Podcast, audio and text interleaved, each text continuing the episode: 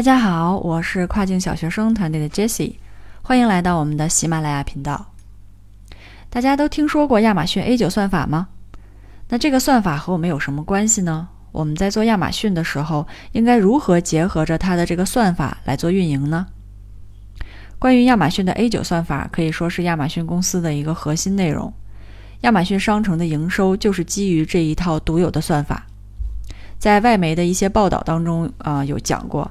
它的这个算法的核心团队是在美国加州的圣荷西，由一个七到十个人的团队在运作。那目前，嗯，其实是没有人知道这个 A 九算法的具体秘密。但是好在很多的卖家还有软件公司，它通过不断的测试，已经得出了 A 九算法一些已经被证实的这种事实逻辑。那我们作为卖家呢，肯定是要熟知亚马逊 A 九算法的这些特征，并且加以利用，以便使得我们的产品有一个很好的排名和销量。好了，那到底什么是 A 九算法呢？亚马逊的 A 九算法是通过预测一个产品的未来转化率和结合这个产品的现实转化率，来对产品进行排名展示。它最终的目的就是为了追求得到最高的单个的顾客回报价值。那这个单个的顾客回报价值的简称就是 RPC，可能大家也听过这个简称。其实对于亚马逊本身来讲，他们的目标只有一个，就是追求更高的 RPC。那哪个 listing 可以带来更高的 RPC，哪个 listing 的流量就会更多，销量呢也会更好。那这个里面亚马逊它考察的主这个指标呢，主要是有四点，大家在平时运营的时候就可以加以注意。下面我们要提到的这个四个点呢，它的重要程度是依次递减的。第一个指标也是最重要的指标，就是加购率。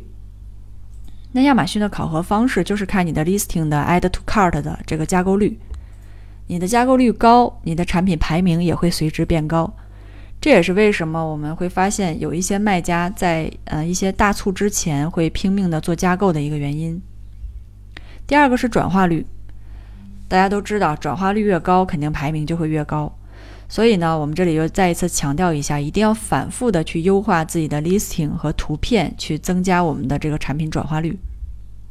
第三个指标是相关性，这个主要是取决于 listing 中关键字的排布，以及后台中相关的这个 subject matter 的填写是否得当。我们在如何写 listing 的那期节目当中，特意的将找寻关键字、建立自己的关键词库作为了一个第一部分。那这里呢，也是要突出关键字的一个重要性。最后一个指标是产品的评分，这里面不但包括 review 的星级，还包括 review 的文字的描述部分。如果是那种字符数很少的短 review，那它的权重其实是不高的。而且有一些可能会容易让亚马逊觉得你是在刷单。好的，那接下来我们再看一下亚马逊它搜索引擎的一个基础。亚马逊的搜索引擎是基于 LSI，LSI 的意思就是潜在语义搜索。亚马逊的搜索引擎会基于关键词来判断你的产品与客户搜索的意图的相关性，从而来对你的产品进行一个排名展示。那这也是我们反复去强调关键词重要性的一个佐证。对于我们来说，嗯，在运营方面呢，还要注意以下三点。第一个是产品一定要放到准确的类目。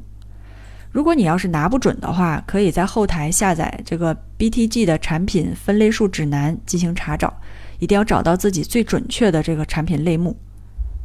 第二个是产品上架以前，一定要提前优化 listing。我们在排布好相关的关键词在 listing 里面，这样的话，亚马逊才能将你的 listing 推荐给相关的客户。同时呢，也要保证我们 listing 的这个图片要符合老外的审美。这样的目的是为了要降低 listing 的一个跳出率。最后一个需要注意的点是保证 listing 的完整性。我们在后台中会看到亚马逊有很多要建议我们去添加的内容，这里面大家要注意，尽量的把它全部补齐。比如说，我们经常会忽略的一点就是产品的材质，还有就是像一些带电的产品的电池型号等等。以上呢就是今天分享的关于亚马逊 A 九算法和相应的运营对策。